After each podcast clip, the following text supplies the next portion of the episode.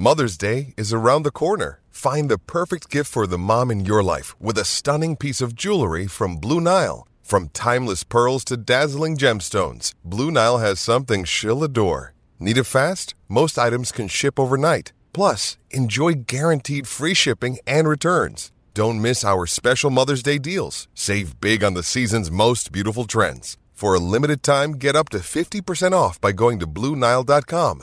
That's BlueNile.com. 630 CHED Inside Sports with Reid Wilkins. Weekdays at 6 on 630 CHED.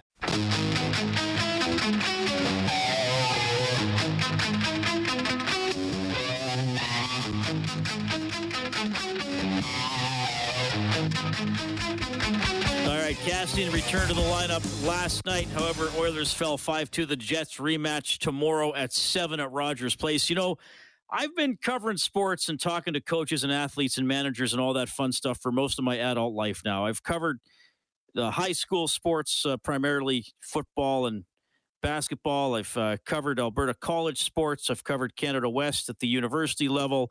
Uh, I've uh, talked to uh, NHLers, coaches and players, CFLers. We've been lucky enough to have a couple NFLers on the show over the years. And there's one thing that keeps coming up when I talk to these people, and that is when they're talking about upcoming games, we got to start well. We got to have a good start. Pick a number of minutes. They got to start well.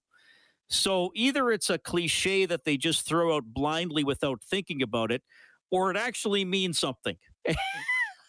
and I happen to think it actually means something. Now, the Oilers have allowed the first goal six games in a row. They are three and three in those games, but my concern is uh, that I feel they've shown a little bit of a lack of initiative in some games. And as I referenced earlier, perhaps without some good goaltending, and yes, I know about the goal last night, but perhaps without some good goaltending, uh, they could have been playing further from behind in some of those games after 20 minutes than they actually were.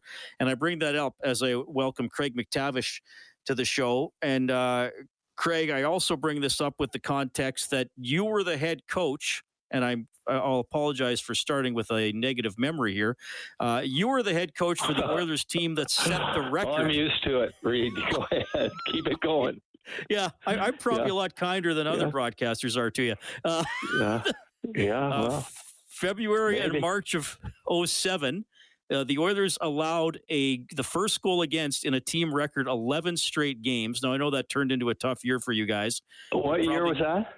Uh, February and March of 07. So it was the 06 oh, okay. 07 season. 11 straight first goals against. I don't know if you were aware of that. I mean, that. Well, it sounds like year. the Canadians' year. They go to the finals and then they collapse the following year. And it, it was, I mean, that's that's the year we went to the finals in 2006. So the following 2006 to 2007, we were a disaster. Well, yeah, it, it got tough down the stretch there. So I don't know if you remember yeah. that that run, but I, I want to ask you about that cliche of starting games? And, and are my observations about the Oilers worthy of the concern I'm talking about? It seems like they get a bit bored when they're playing opponents that they're, you know, on paper supposed to dominate.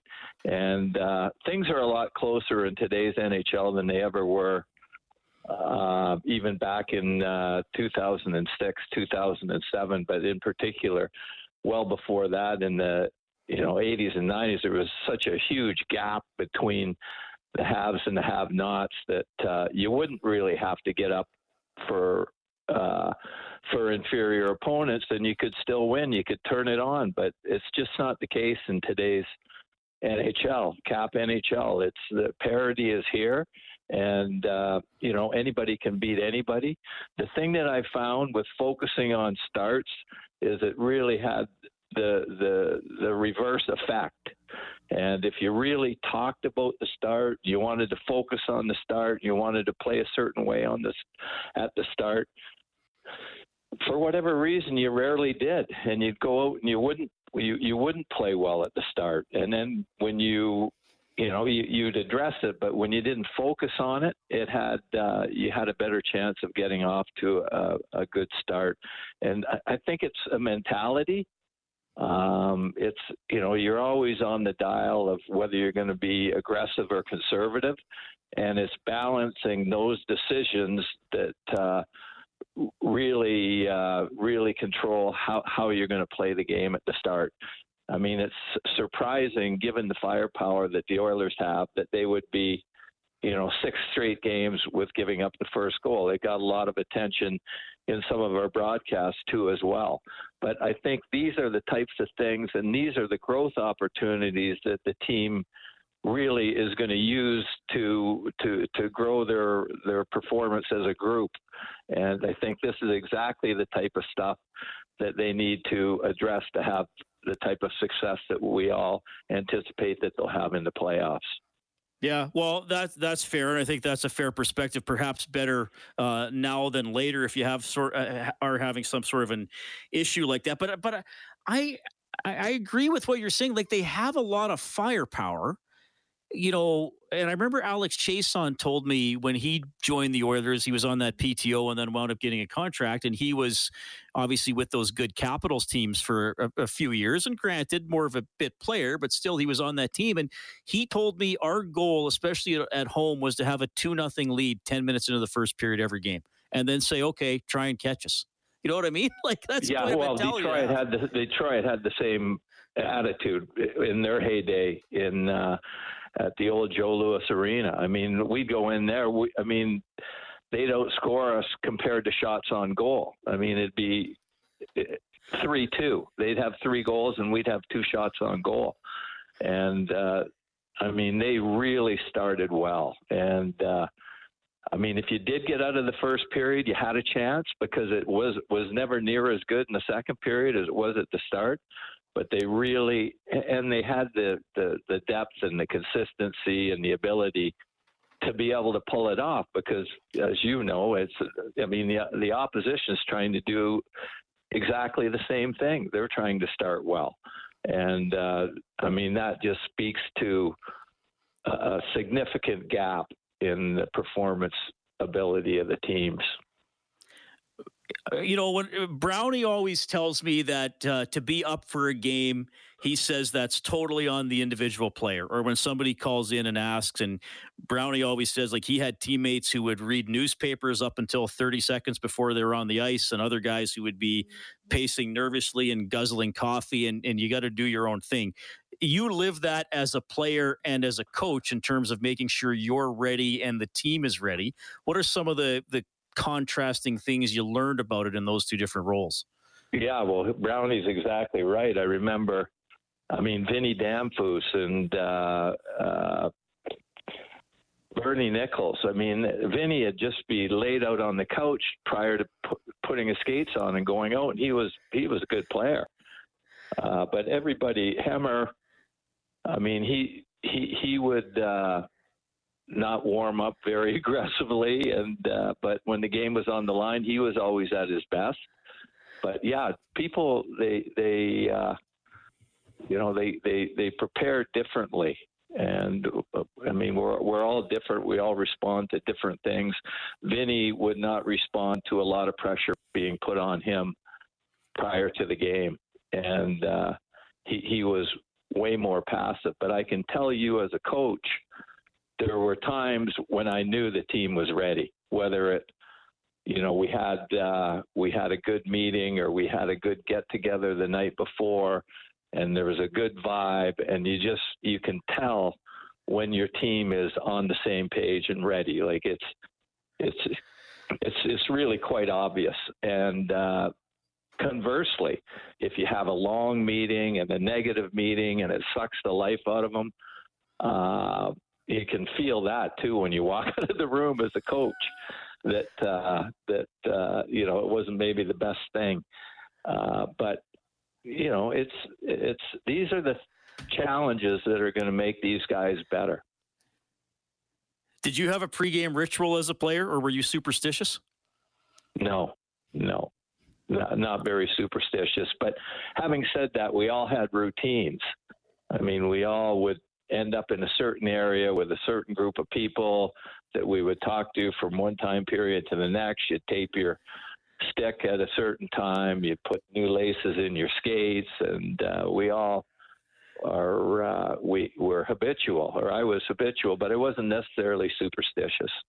Yeah, I I think that's a good distinction. I think routine is important, but I think superstition or uh, I mean, you remember when I, I interviewed him, but remember Carter Hart had that thing in junior and with the World Junior team where he wouldn't leave the ice till the other goalie left the ice. Right. So the backup yeah. goalie, and then I talked to him after the World Juniors, and he admitted, like, yeah, I I got to stop doing that. That's not serving anybody well. if I'm not in the and, dressing and room. Leon would shoot the puck in the opposition's net, and then that became a real focal point uh, for the opposition to not allow it. And uh, you know, so it, it, things like that that involve doing something in the other team's end or or whatever it can can can uh, cross a line and become more distracting than they can motivating. All right, so you brought up Leon putting the puck into the net, which is happening more often than uh, anybody else has done it since the start of the 2018 season, and he has 17 goals in 15 games. I mean, I know you drafted him, and we've talked about that before. That uh, I don't know if anybody saw this level of goal scoring coming. Like, is is he just evolved into this? Uh, I mean, he's like a predator in the offensive zone. Like, where's he going to strike from? Yeah, he, he. I mean, it's it's a combination of. I mean, he, he's he's he's growing into an iconic player, a generational player, along with Connor and uh, I guess Bobby Orr and Wayne Gretzky and Mario Lemieux and Sidney Crosby and all these iconic guys. I mean, they're they're they're they they haven't got the championships that some of the other guys have yet, but uh, they're definitely trending that way. And Leon, he's just got a combination that's uh, rare. You seldom get it all in this game. I mean, you you really don't. If you if you get speed, you don't get size. If you get skill, you don't get hockey sense. And it's it's uh, it's rare that you see two players that are as well connected as these two. And I mean, we we who who projects that type of offense coming out of junior? Nobody does really. But you don't ever think that. Uh, you know, Leon's going to be playing with another iconic player, generational player too, which you know, I'm sure both of those guys add, you know, 15 or 20 percent of, of productivity to the other. And then when you have two guys like that that are so good and good together, then you're getting the types of uh, starts that that uh, we see from Leon and from Connor. But the, the goals are really quite incredible. Yeah. Okay. The, well, my favorite play that Draisaitl had on this last road trip was the uh, the play that he made in St. Louis to win the game. Like that to me really shows you what this guy is. He's coming down the right side. He's got a one-on-one play with that Calle Rosen, who's you know, got some experience. He's not an any, everyday NHLer, but he's playing off him. He's got to beat him, and at the same time, he's understanding that Yamamoto's coming into the slot. And so while he's focused on this guy and making his play on this defender, he turns quickly and then just lays a pat, beautiful pass to uh, Kyler, Kyler in the in the slot, which what I thought was a really important goal for Kyler and pretty important goal for the team, but really important for him. Craig, just uh, hang on. I want to touch on a couple other things with you. We got Craig MacTavish on Inside Sports. He's presented by Avalon Foundation. Hey, it's Kaley Cuoco for Priceline. Ready to go to your happy place for a happy price? Well, why didn't you say so? Just download the Priceline app right now and save up to 60% on hotels. So, whether it's Cousin Kevin's Kazoo concert in Kansas City, go Kevin, or Becky's Bachelorette Bash in Bermuda, you never have to miss a trip ever again. So, download the Priceline app today. Your savings are waiting. Go to your happy place for a happy price. Go to your happy price, Priceline. Western Canada's leading basement waterproofing company for over 50 years, home of the lifetime warranty. More with Mac T in a couple of minutes.